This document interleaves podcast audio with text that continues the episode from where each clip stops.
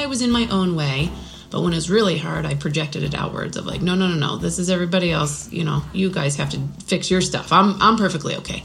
Um, and it wasn't until I made the decision to say I can no longer work in corporate America. It just wasn't my space. I didn't feel like I fit in. And it wasn't until I got into my coaching certification program where it was this aha moment. One of the first things they ever said to us was, You have a choice in how you think in how you feel and then what action you take based on those thoughts and emotions. And I was like, "What? You mean to tell me I I don't have to believe this?" And and again, like logically I knew it, but emotionally I was so connected to where I was and who I was that I didn't know how to break the cycle. And it wasn't to hearing someone else say, "You have a choice." And you also have an opportunity to, to remedy and repurpose everything you've ever thought or felt up to this point to actually serve you, that's when I was like, oh, there's the start of the journey.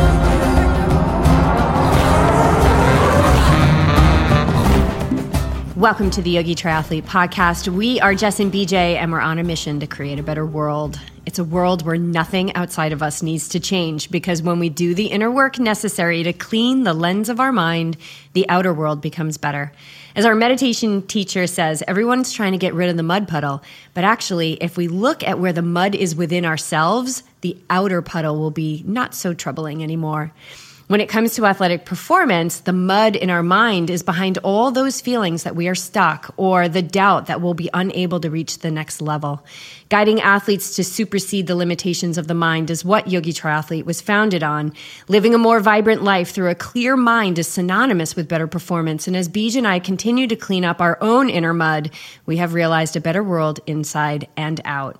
I'm so excited about our conversation today because our guest aligns with our core belief to reach athletic potential, we must train our minds with the same, if not more, tenacity as we train our bodies. Lauren Ammon started swimming at age five and nearly two decades later retired after graduating college and swimming for a D1 school. She has an impressive single sport legacy for sure, but what truly piques our interest is that she walked away feeling she never reached her potential like she had more to give. This dissatisfaction led to a personal quest to figure out how to overcome the obstacle of her mind and the eventual creation of Performance Reimagined, where she supports elite student athletes to train their minds and overcome the mental blocks that keep them from their potential. So, if you enjoy the ongoing and quite incessant theme of mind training on this podcast, settle in because I have a feeling another deep conversation is coming your way. Lauren, welcome to the show. Oh, thank you guys so much for having me. I'm so excited. This, I mean, to have met you two and to know you two now, goodness gracious. This is going to be great.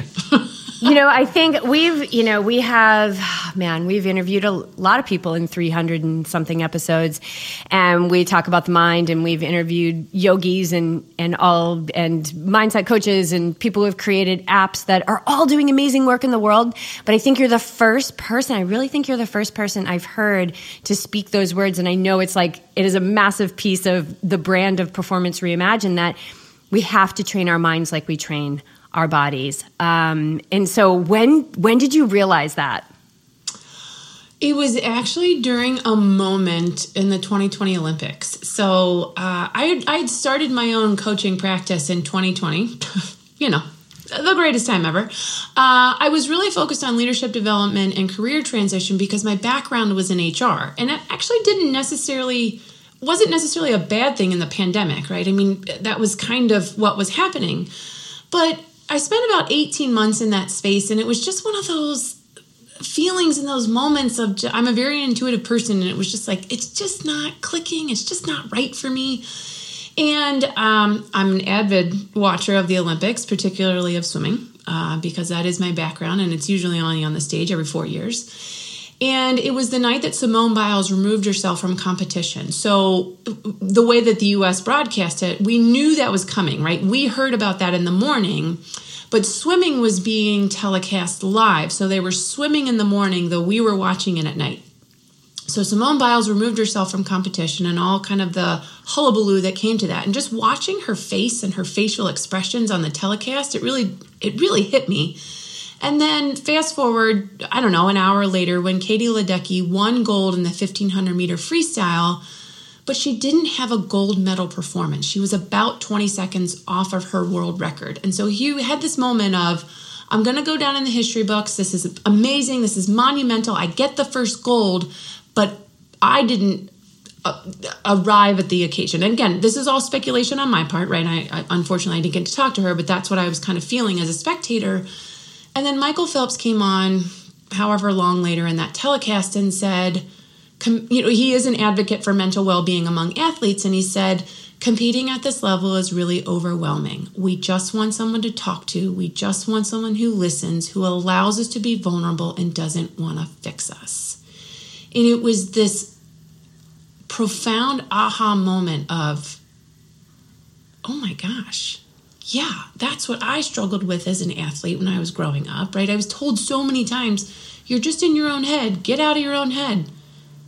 Yes, I, I, I know that. I don't know how to get out of my own head. I don't know how to be any other way. And so it was this aha moment of, I know what it's like to be in that situation. I've spent quite a number of years in, in my current life working on how to get out of my own head. What if I combine those two things with athletes and go back to the world that I know, the world that I love, and see what kind of impact can be made in this space? Hmm. It's interesting. You're how how long were you a swimmer? 17 years. So 17 years you're staring at a black line with yourself and your thoughts and it took one moment watching a telecast to sort of enlighten you one step further to be like, oh, okay, we need to we need to connect these two. That's pretty powerful. Yeah, yeah. and it's so funny. You know, people are like, "Didn't you get bored as a swimmer?" And I was like, actually, not really. One, you, there's a lot. You got to count all the laps you're swimming. Uh, and two, you can get kind of lost in your thoughts, particularly in practice, and you just you, you just kind of work through things. And I and I don't know that I realized at the time that I was doing that or I was building that skill and where I had the biggest challenge was I was a practice swimmer, right? You put me in a practice, I can do anything. I can hit any pace. I can hit a, the paces that I wanted to in a meet. The moment that I got to the meet, it was I have to be perfect. I have to swim my best. I don't want to let down mom and dad. Now, I always say that only because that was my self message. My parents didn't pressure me to do anything. They were they were and still are the most supportive parents on the planet. They're not athletic themselves. They can't swim, and so there was kind of a this beautiful natural um, lack of relation in that respect, so that they could be parents and supportive versus maybe former athletes and in trying to get into that world.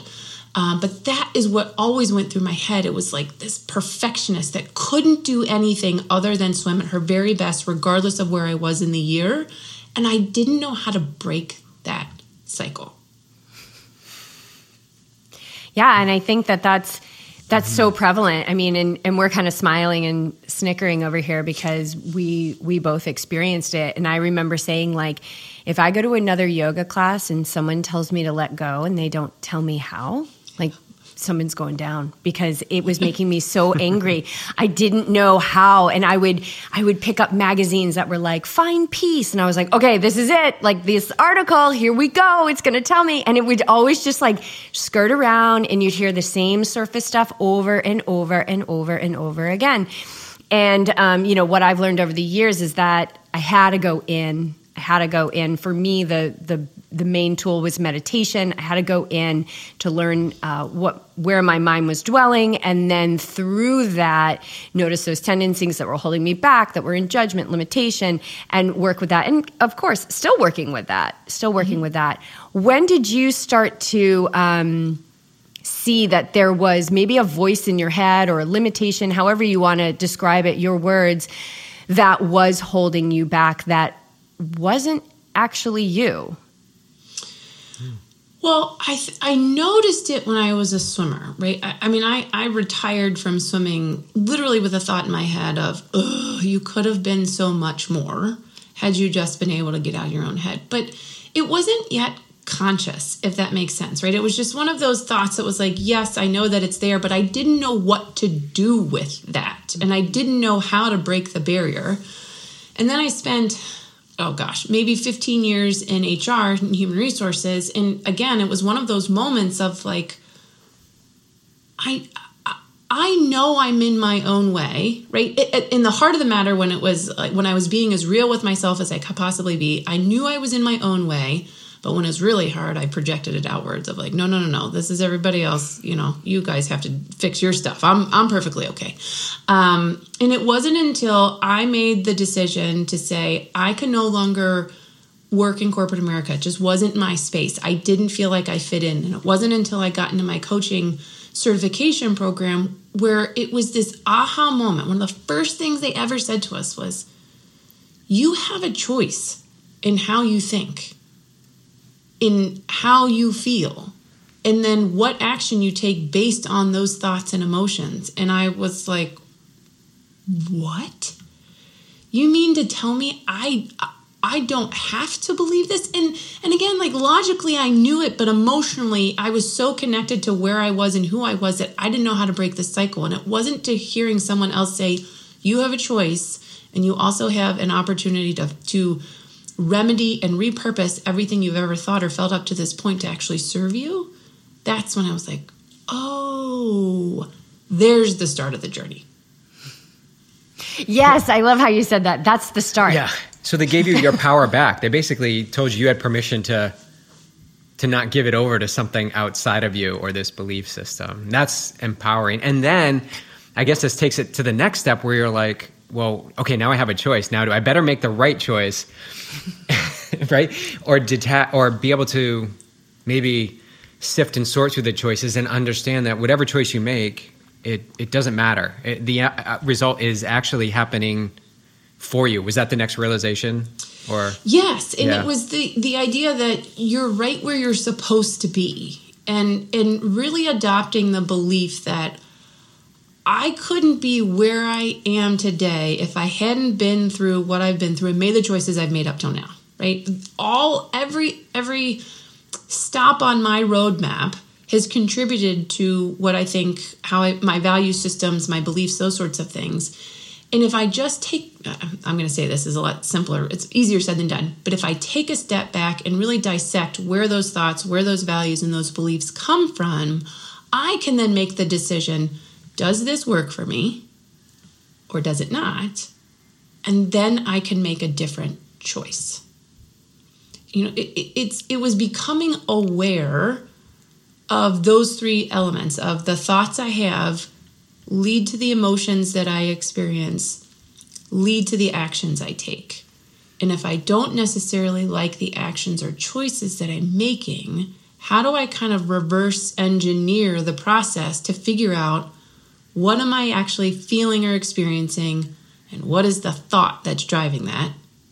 And how do I make it different if I don't like it or it doesn't serve me? The self there's so much in there. um, the acceptance of where you are now, right? How can we move?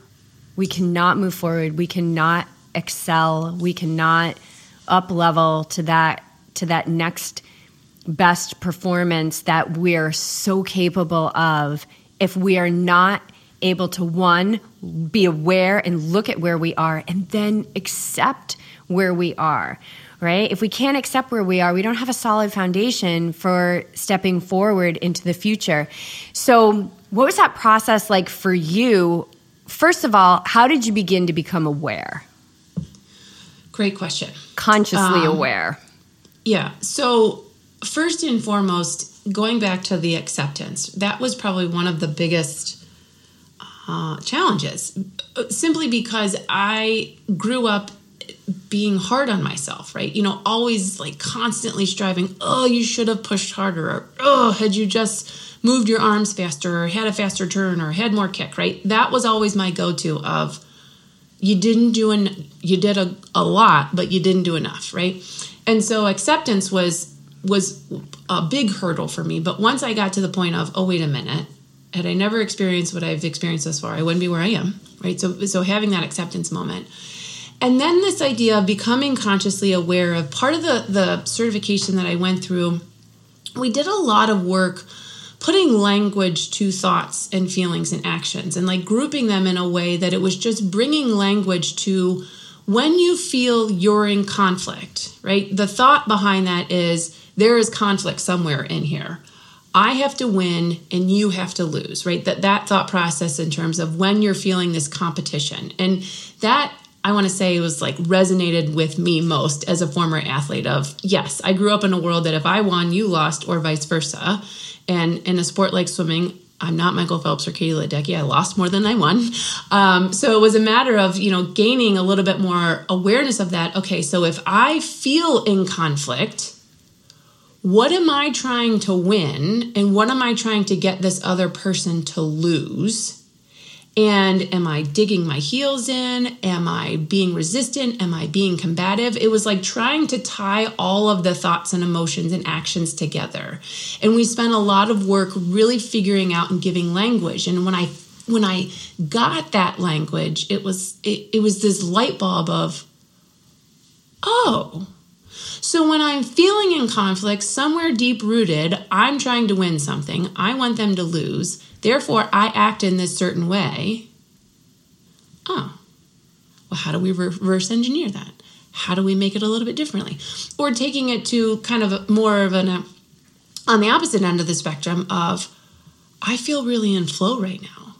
I feel like I could, you know, do something for days and days without effort, without really thinking about anything, with truly being connected and present to something. Oh, well, how did I get there? What was the thought process behind that? What was I experiencing emotionally that allowed me to be so present versus in contrast to being so in conflict with something? Uh, so that was the light bulb moment for me. I love that you're also looking at like what am i doing right like where's a victory like, i'm going to lean into this feeling of joy i'm going to lean into this feeling of ease or flow that i'm having right now you know neuroscience has has shown us that the way that our brains have evolved they react much more strongly to negativity than they do positive aspects and so I would consider that in and of itself a mind training technique. And it's not about like, oh, everything's good and everybody wins because they don't and it's not. But if we if if what we notice is a brain or mind or tendencies, behavioral patterns that are leaning far more towards the negative, there's an opportunity there to expand uh, neutrality in the least, um, and and perhaps that's even more powerful than than being positive, because it, it's got staying power. But that that in it of itself would be a technique to be aware of and employ when you realize that you're you're dwelling in the negative, which I, I think we tend to do. Yeah, and that was the big push for me when I made the the pretty big transformation of I am going to go try to do something on my own, build something on my own versus work in corporate America. I remember the moment of this isn't me. I, I I feel so negative. I feel so stressed. I feel so combative. I feel hopeless and helpless and you know all this myriad of just negative emotion and I couldn't break it. I couldn't I didn't know how to loosen it or or whatever. And that was kind of the big catalyst for me of something has to change or there has to be another way. There, you know, there's got to be a way for me to to jumpstart a new pattern in my brain or repurpose what I fe- think and feel. And it was almost like intuitively I knew what the solution was. I just didn't know how to find it or where to go looking for it until one day I was so fed up it was like screw it and then you know I was I was interested in coaching you know being exposed to it in the human resources space and I just happened to find a program that when I went on their website, it was like, "Are you feeling like you're not showing up how you want? You know, do you feel like you're a little bit more negative than?" And I was like, uh, are, are you in my brain? Are you like, what is going on? Where, what is your sorcery, and how do I find it?" Um, and that's how I, that's how I got into it we kind of call that the uh, in a way the sucks enough moment it's like it eh, like you know it sucks and then finally it's like oh this really sucks like i really need to make some hard choices and hard decisions to move forward when you started your own business was was um, obviously there was doubt and fear but were you were you battling with um, you know the things like is this ever going to work? Will i ever have financial freedom? Will i be good enough? Like are those common thre- yeah common threads? A hundred percent. yeah. So And yes. well this is what we like about athletes is they have that will and determination and they they've shown it in the pool and you've shown it in other things. Now you need to show it in a realm that you pr- you're not familiar with Yes, and that's actually what I go back to all the time when I am struggling with something like doubt and fear, whether it's related to my business or whether it's related to my kids or, or, or you know a friendship or when working with the the clients and athletes that we work with is how, how did I get through this when I was a swimmer? Right? It's a it's a world that I know. It's a world that I can really tune into, and it was the space where I felt like yes, I experienced doubt and fear, but I felt so empowered in that space. And I go, I frequently go back to a swim practice, right? So, uh, for anybody who's not familiar with a swim practice, a swim practice of two and a half hours when I was swimming was broken up into different sets. And we often didn't, often, almost 99.99% of the time, had no idea what those sets were. So, you dive in, you get your warm up, you'd finish the warm up, coach would say the set, you do the set, you know, do the next set, do the next set, do the next set. You didn't know what it was. And you constantly had maybe two, maybe three minutes to get your mind right in the right space to say, okay, I have no other choice other well, I have a choice to leave, which was never a choice for me. I never wanted to leave. Or I have a choice to figure out how the heck I'm going to get through this really tough set in front of me.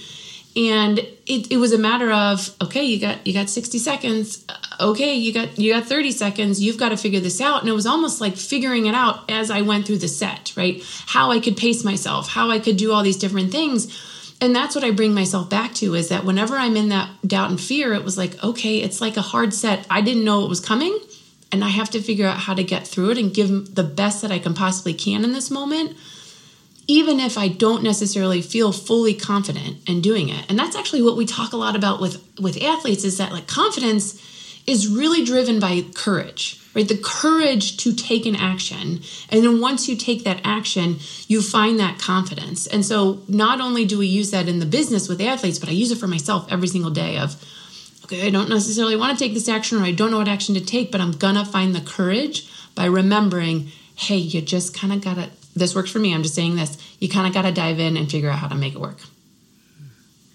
Well, fear is always about what's going to happen next, right? Like you're trying to figure something out in 60 seconds about, um, you know, this big set that's coming, but you can't figure it out because you're not in the experience yet. So, wow, Beej, you were just reading this thing to me from Eckhart Tolle about how stress is stress is yeah. in that space between now and then right? Between you being on the wall and then you being in the set. In that 60 seconds, that's the stress that's the stress space, right? It can be the stress space or it can be the pause space where we're taking a pause and we're coming back into that moment. And and you described when you described that you would figure it out as you went, to me what you were talking about is present moment awareness that in that presence you were figuring it out because you were in the experience and you were doing it and when you're doing it and you're in the experience there's nothing to fear because it's happening Yeah. And I wasn't conscious of that at 16 or 17 or you know, 22 years old. It was just, it was my world. And again, that's where I go back to, especially with athletes. It's like you know more than you give yourself credit for. You know how to do this more than you've become conscious of because you're you're in a position to figure it out. You, you're in those moments. You've got to make snap decisions. You've got to tune into your body to say, what is my body telling me right now? How do I make a shift to get it to work for me the way that I want? Or my mind may be working against me right now. How do I make the shift? And that's what I often go back to with athletes is to say, like going back to the practice athlete of like rooting them in that moment that you know how to figure this out. You're just not necessarily maybe conscious of it in this moment. So that's what we take them back and say, how do we kind of unravel this this mystery for you that you know but aren't yet aware of? But yes, it's all about being in the moment and and and being able to appreciate the moment for what it is and not be overly tied to what happens at the end. Judge, it. yeah. Okay, yeah, next yep. subject. The result. Getting attached Attachment to, to the, the outcome. result. Yeah. You want to take the lead on Yeah, that we're one, not Beej? we're not gifted that outcome. it doesn't matter how much work or 17 years in the pool. It doesn't mean you're gifted this, you know, whatever second hundred time. That's not what it's about. Although we do get wrapped up in that because it's mm-hmm. something tangible. We can actually feel that. Like we get a sense of it, like you were mentioning in practice. Like you can you hit the times. But we're not owed that when we get to the the competition. We are not. We just need to show up, be as present as possible, and then and this is where it all lies. It's like being detached from that outcome, but have care and and earnest in your your ability to potentially achieve that when it matters. So, do you work with dis, that discernment with your with your athletes? Yeah. Absolutely. And you know, I'm I'm very careful to just brush aside the well, you know, detach yourself from the outcome, right? It's helping them under like giving them the baseline that yes, caring about the outcome is natural. It's understandable. You're an athlete. That's what the whole world is about, right? You know, the athletic world. You get, either get the gold medal, you win the trophy, or you don't, right? So it's helping them understand to it's not to just say, "Oh, the outcome doesn't matter," but it's it's helping them appreciate exactly what you just said. You're not owed that instance. And that was one thing that I I honestly wish someone had said that to me when I was 16 or 17 years old because I, would hope that I would have been like, "Oh, yeah, you know, you're right." Because in my mind it was well i was able to accomplish it in practice so i better be able to accomplish it in a meet when it when my parents are watching when my team is watching when all is on the line. And just be able to relieve myself from that internal pressure and to open myself up to what could possibly be because i also you know have started to kind of play with clients of that you know being able to set that goal or that specific time for yourself in, in the context of swimming what if you're limiting yourself by saying i want to go this specific time what if what if you were actually able to go a little faster than that time? What would it what would it feel like to set goals based on feeling and presence and you know getting them to open up and see a completely different world of what outcome quote unquote means and how they might be able to shift themselves in the context of that word. Well, it also it also expands. It's almost like you're reverse engineering too, because you're almost saying, let's not worry about let's let's have the goal. And let's you know because we're athletes, we need to have goals, but Right. but let's let's work it as the more you're relaxed and and maybe don't. I shouldn't say not care about it enough, but there's a sense of not caring. Uh, There's a, I know that's not the word I want to use, but a, sense of not caring. And then you get there and you actually outperform whatever you thought was possible because you are feeling relaxed. It goes back to that feeling, like harbor that, like uh, that lightness, that that n- n- unnecessary pressure we, we put on ourselves. Yeah. Yeah. And, and you brought up um, this great, the idea of not caring, right? And, and the, use of that term. And, and I'm with you. It's like sometimes I got to find the words, but that was a big aha moment for me as a parent, right? Because oftentimes, because we're working with student athletes, you know, we're, we're, we, we want to support their parents because oftentimes parents come to us and we're like, I just don't, I don't know how to support my athlete. And it was a big aha moment for me as a parent when, before I started down this work and had these big aha moments of how to support athletes differently, I was talking to my own son. And this was before I started to do a lot of my inner work. And he said something about being really attached to the outcome. And I said something that was along the lines of, Well, buddy, in 20 years, no one's going to remember, no one's going to care, including you. And the look on his face when I said that, and I thought, oh my gosh, what if someone had said that to me when I was 11 years old or 10 years old or however I was old at the time? It was my world. I, like, had you told me no one would care, I'd be like, what? What? How, how is that possible?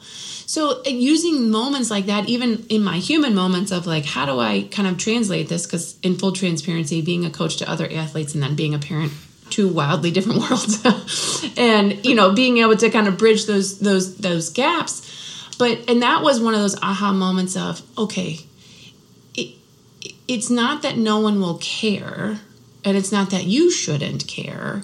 It's more about how do we facilitate this idea that the outcome doesn't identify you. And and i think those are some of the words that you know really that have come into play is that your your performance isn't your identity or your outcome isn't who you are.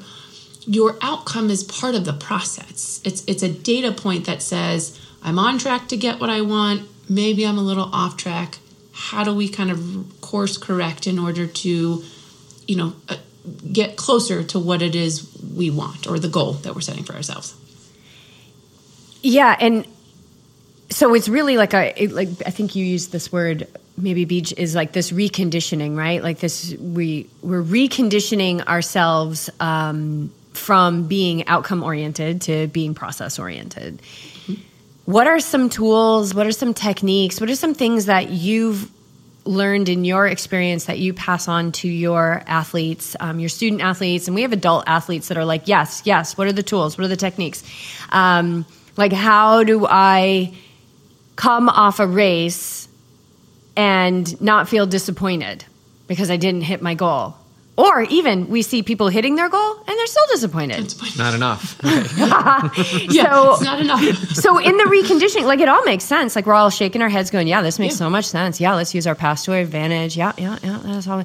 But the thing is, is that we've also got these feelings and these mm-hmm. emotions that come up that like mm-hmm. it's not easy to be like oh i'm just in the present moment when you're feeling angry or constricted so what are some tools that you help with the help your athletes use employ to help them recondition like not just their brain but like their entire mind including their body into a new way of competing.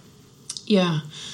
Well a, good example is i was working with a client. First and foremost you know we go back i really root kind of our process in what Michael Phelps said of we just want someone to talk to, we just want someone who listens, who allows us to be vulnerable and doesn't want to fix us. So it's creating that safe space with athletes of saying, you know, whatever you say here, one comes with out judgment whatsoever. What you're experiencing is totally normal for you and what you're going through can be shift and shifted to work for you right? It's it's almost just allowing them kind of going back to that process that i experienced of giving permission one to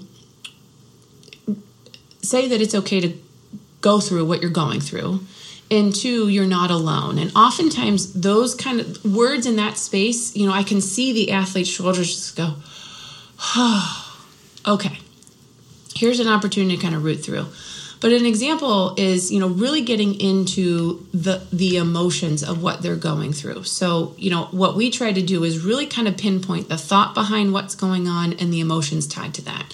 So, an example is, you know, working with an athlete who the the biggest uh, negative driver is disappointment for her, right? This disappointment of, you know, she talked about her coaches and her parents, and I said is there anyone else that you're that you're uh, worried about disappointing? And she took a pause and she said myself. Right? So what we try to do is really dig down deep into the thoughts and feelings right? But that's working one-on-one. You know being able to, to, to get really deep into it. But you know from a um, from a from a practical point of view oftentimes what we work on in very early um, sessions or, or or if i'm having a conversation i'll have parents come up to me and say oh my gosh like how, how, how, do i help my kid? You know they're in the middle of the game in a soccer game and she's all up in her head and she kicked the goal or she kicked the ball and it didn't go in the goal and she's all up you know going eh, you know she, she you, we can see her melting down from the stance.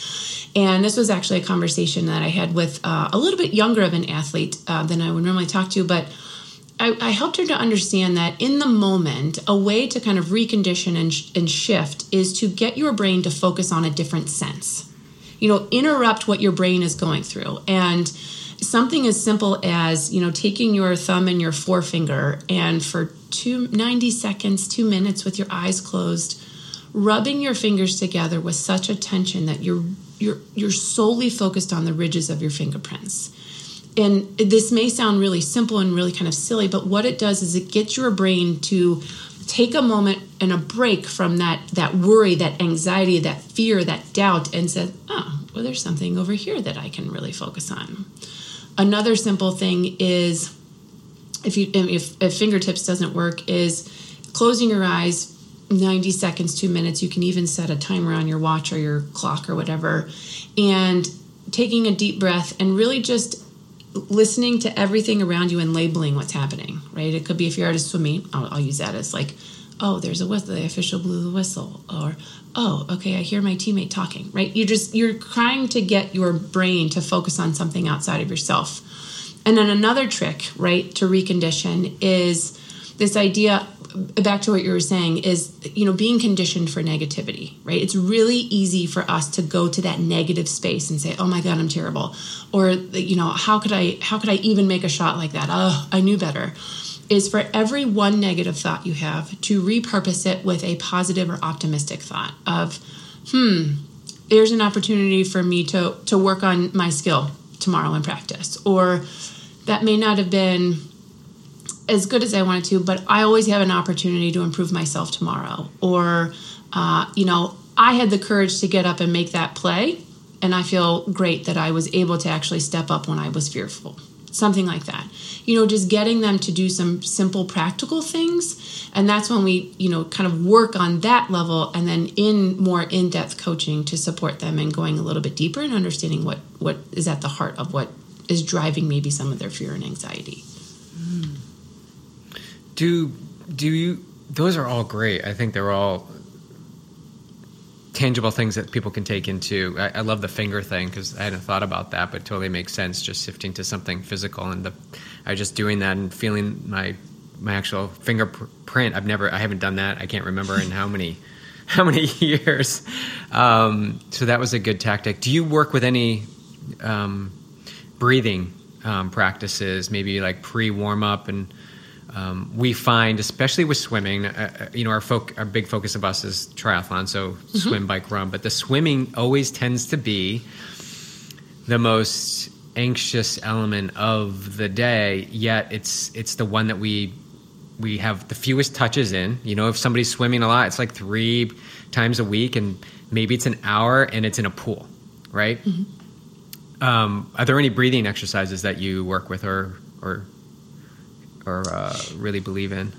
Yeah. So. Uh, uh, you were saying before in terms of meditation, uh, you know, oftentimes it really just is taking like five minutes. And um, what we've worked on with athletes is this concept of, you know, we all have that kind of inner eye or that third eye. So even just taking kind of five minutes to imagine like where your, you know, kind of an inch behind your forehead of where your third eye or your inner eye may be, and taking five minutes and breathing in taking three deep breaths to start and then getting into your normal pattern, setting a five minute timer, and really just focusing on that inch behind your forehead or where that inner eye is and just honing in on that. Uh, I'm also a big believer. It, it, it works for me, and, and I want to say that it may not work for everybody, but I always think of it as this golden light. And that light, the way I associate that light with my energy, with my calm, with my particular peace. And so I've added kind of that light behind my third eye. And for five minutes, you know, being able to just root myself in my own light and in my own energy to to find that calm. I, I'm going to speculate here as a swimmer. I would think that swimming is probably the the uh, what's the word I'm looking for? The one that causes most anxiety in a triathlon, because most people aren't used to swimming, right? It, it's like getting in water, particularly you know depending on what the triath where the triathlete is held, what the body of water is. It's a lake, you can't see anything. You know, there's could be trampled. There's a lot of people in the water, right? And I think there's just kind of that anxiety of well, there's nothing really below me I'm kind of out here, right? I can't like stop and take a break. I've got to, you know, I just got to keep going. I mean, I can, but I'm going to be treading water and using more energy that I'd be using if I was just swimming, right? Um, I, I don't know. You guys tell me. I've never done a triathlete in my life. Um, but that's what I would think probably brings kind of a lot of that anxiety. And so, actually, spoiler alert, we're going to work on actually putting things together that would be um, before, during, and after after competitions that are specific breath work for athletes mm. to kind of get them in the space. But um, that's what brought that up for me. But yeah, that's what I would think would bring in a lot of anxiety, understandably so. What's the unknown? It's it's simply the unknown. We don't. So put, put you know we're adults, so you were you were fortunate to swim when you were young, but I would say the majority of people don't swim. Uh, in in my opinion, uh, this is my experience and what I've been working with with athletes. And you go put yourself in this scenario of an unfamiliar body of fluid, and you're asked to breathe a different way than you normally breathe when you run. Like run, we all default to running because it's what we walk or run it's what we're comfortable with. So yeah, I think it's just the it's the unknown. And but if, if we can find calm, and that's the thread we want to pull on is that calm, kind of like the calm when you would go to race day. It sounds like race day for you was a challenge, and I'm I'm sure you've thought back to be like if I just had this tool to be just calm on the blocks. yeah. If I just knew how to rub my fingers together, it would have been phenomenal. Uh, but you're right. It is the it is the unknown, and what's really you know, put me in a body body of water like a lake or an ocean where I can't see the bottom. I become very anxious and worried and fearful because I'm used to being able to see that black line. I know where I am. I know where everything is in terms of my surrounding. Um, but yeah, you hit the nail on the head. And, and it goes back to the performance. It's like that anxiety comes because we don't know what's on the other side. We have, uh, as you said before, and I love these words, we are not owed that that at the end. And that's where I think, uh, and, and I think back to my experiences, that's that was the hardest part is that I knew I wasn't owed it, but I I felt that I was and if I didn't get it, then uh, I tied that to me and my worth. And, and I, don't, I wasn't conscious of that at the time either, but that's what it really came down to is that it was all tied to my worth. And if I didn't perform at this level, who was I or, you know, how quote unquote good or worthy was I? Does that still show up in your life in any way? Oh, for sure. And how do you work with it when it shows when it rears its little head, this oh, little dinosaur, ancient part of you? Yeah, I uh, well, I go back to the thought of my my worth was established long ago, and I just have the opportunity to continue to build on that. How my outcomes aren't tied to who I am as a human being; they are a a a progress marker for lack of a better term, to tell me, you know, how I'm doing. Um, but I also continue to remind myself that thought about my outcome and my worth is deep, deep rooted, right? There's one thing that I often talk about with whether it's I work with athletes or, you know, I, I have had the opportunity to work with adults too, of the the deeper the thought, the more pronounced the emotions, the longer it's going to take to unravel or recondition that thought. And so for me, that's probably one of my deepest rooted because of being an athlete. Uh, you know, like how my, my medal counts and all my ribbons and all my things, right? That shows how great I am. Um, but, you know, I really take, I really pause and say, okay, what am I tying my worth to right now? Like, I, I will sit and have conversations with myself and kind of play both sides of the equation or I write it out. That's how, how I uh, tend to process things. Um, but, you know, I really take a pause and say, okay, you're tying your worth to something here. What are you tying it to? Or what makes this outcome so special for you? Um, and once I start asking myself those questions, it's like, oh, there it is. I'm trying to prove something to the world. I was watching this documentary recently about Tony Hawk. On the, I was on the plane, and um, one of his buddies, I think it was his roommate, like, or just his friend came over one day and he's like, this is classic Tony Hawk. And he's taking out the garbage and out of, you know, sticking out of the garbage can are all these trophies and everything. And that was just him. He never had a trophy room because he would just, he had this ability to be so focused on, like, okay, that's done. What's next? That's done. What's next? That's done. What's next? And, you know, it was just, and I do believe that there are athletes out there. Most of us get tied into it, and it's hard to let go. Um, it's hard to let go when we win. It's hard to let go when we totally screw up.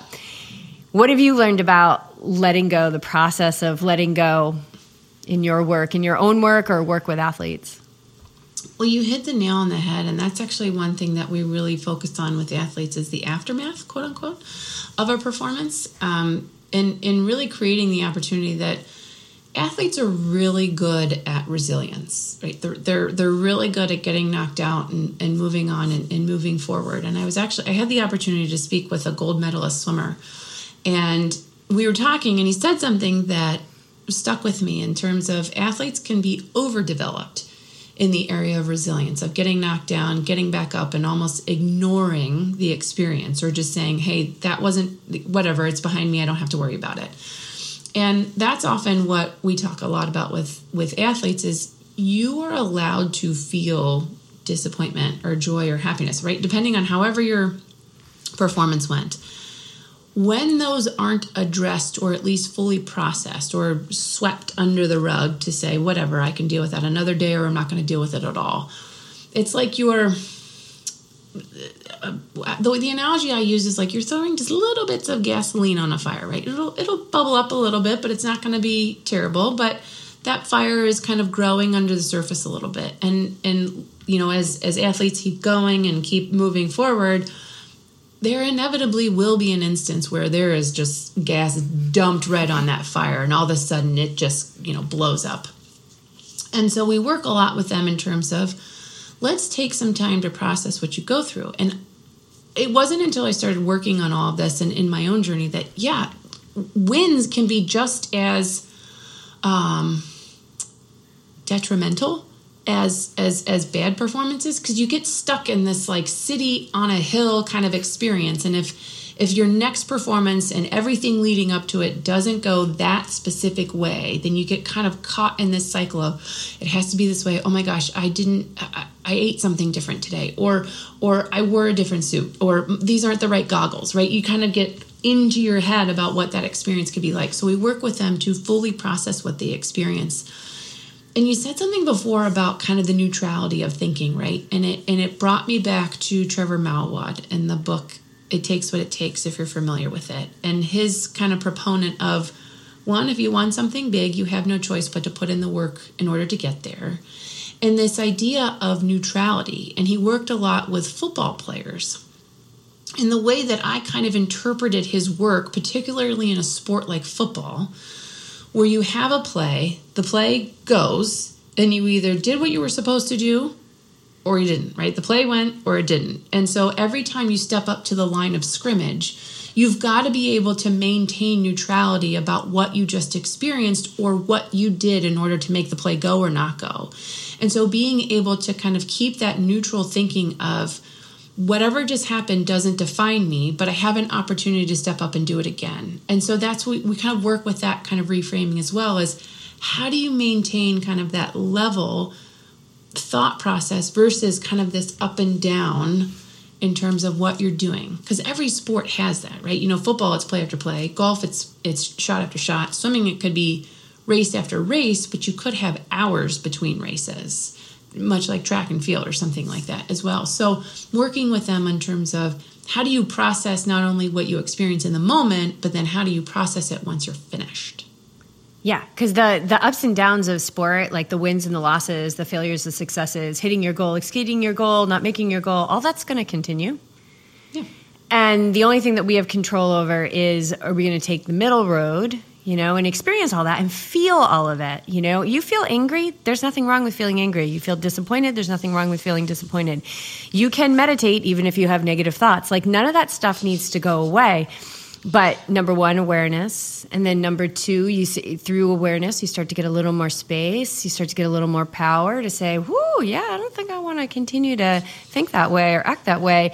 And over time, over time, and and as impatient as we are as a human race, like athletes do have a patience about them because they know it takes a long time, especially in swimming, right? Like I work with a, um, 16 year old who's uh, a swimmer, and we're talking about like a second. Like she, you know, she's trying to like to make a cut. It's like less than two seconds or something like that. And how big that is, and how much time that mm-hmm. takes. Um, so yeah, I love that. Like that neutrality. I mean, I I think that that is a superpower. We've talked about that many times. What do you think in the mindset realm is the greatest quality or and I know there's a whole bunch of them, but what's the first that comes to mind is like what is like a secret weapon for an athlete?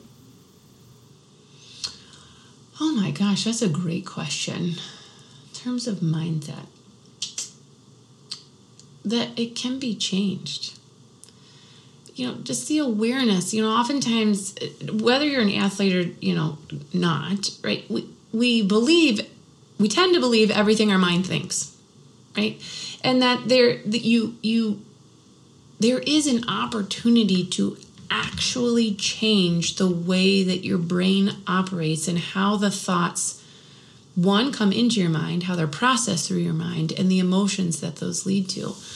So i, I I think the greatest secret weapon is that it can be changed. It can it can evolve and and depending on how hard you work or want to work, it can be changed fairly quickly.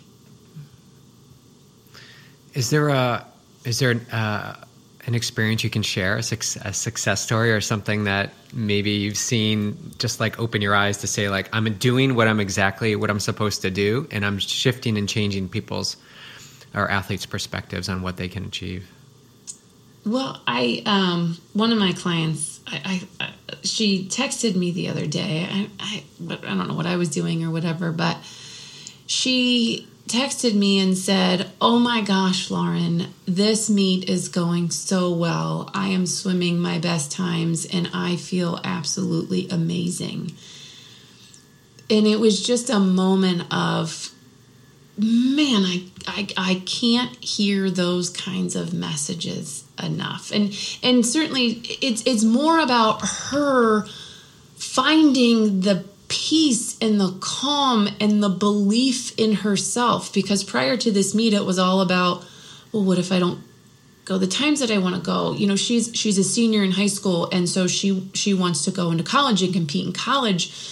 And so she's in this precarious position of I'm closing out one chapter that's really meaningful for me as a high school athlete and as a club athlete, but I'm also simultaneously trying to create my path in this new chapter when it comes to college. And so oftentimes we talk a lot about kind of her being stuck in both worlds or having I shouldn't say stuck, but having one foot in one world, one foot in the other. And you know, she's she's had a lot of anxiety. Well, what if I don't go the times that I want to go and therefore the team that I want or the college I want to go to doesn't accept me, right? I mean, these are all what's kind of going on in her mind. But to get that kind of text that says, oh my gosh, I feel like I'm floating on air and this is one of the best meets that I've ever had. I'm getting every time that I want. That, that I could take that every single day. So if um, if a high school or college or adult athlete's listening to this and they're like, "Oh yeah, I gotta," I'm, I hit my sex enough moment six months ago. Um, where do they start? Uh, you know, from our, our website, you can go into performancereimagined.com. We're actually starting something new in 2023. So, one of the aha moments that we had was you know these are these are busy athletes. You know they've, they've got training regimens that are jam packed they whether they're a student athlete they've got school they're trying to have a social life you know so on and so forth.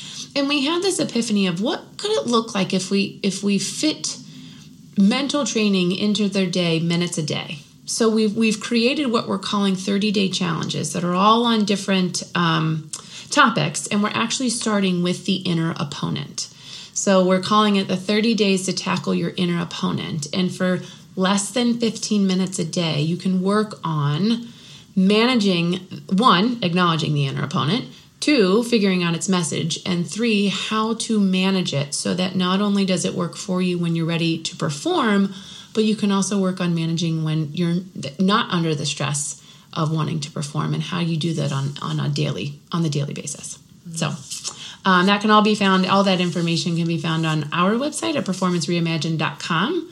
But from a more general space, where do you start? And you, you know, I've, you know, the sucks enough is to give yourself grace and that every athlete mm-hmm. goes through this, whether you're a student athlete, an adult athlete, heck, every human goes through this moment and you're not alone. Mm, yeah. Yeah. We're not alone. In fact, I think we're more similar than we are mm-hmm. different. You know, we may look different. We have different moms and dads and different sports, but um, boy, the essence of what we're traversing. And as coaches, I think it's so important to you know be vulnerable and and for sure be doing doing the work ourselves. Um, do you have a daily practice that you do? You know, you're a mom, you're a business owner, you're a coach, you're coaching people, you're coaching yourself. Um, do you have a, a morning practice or something that's just a non negotiable for you each day? Yes.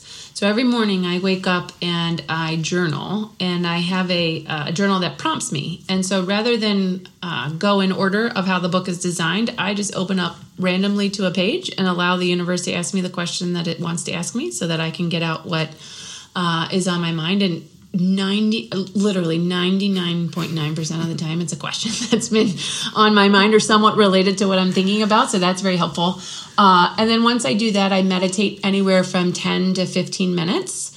Uh, that is non-negotiable for me. I do not look at my phone. I do not look at email anything other until i've done those two things um, and then for me, it can happen at any moment of the day, preferably sometime before lunch. Um, but I have to have a workout.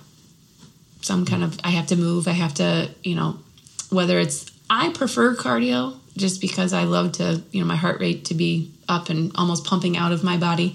Uh, but as I get older, um, finding appreciation for more strength training as well. What's, uh, I know we want to wrap this up, but what's your relationship with swimming now? Do you swim yourself? Uh, I do not do it.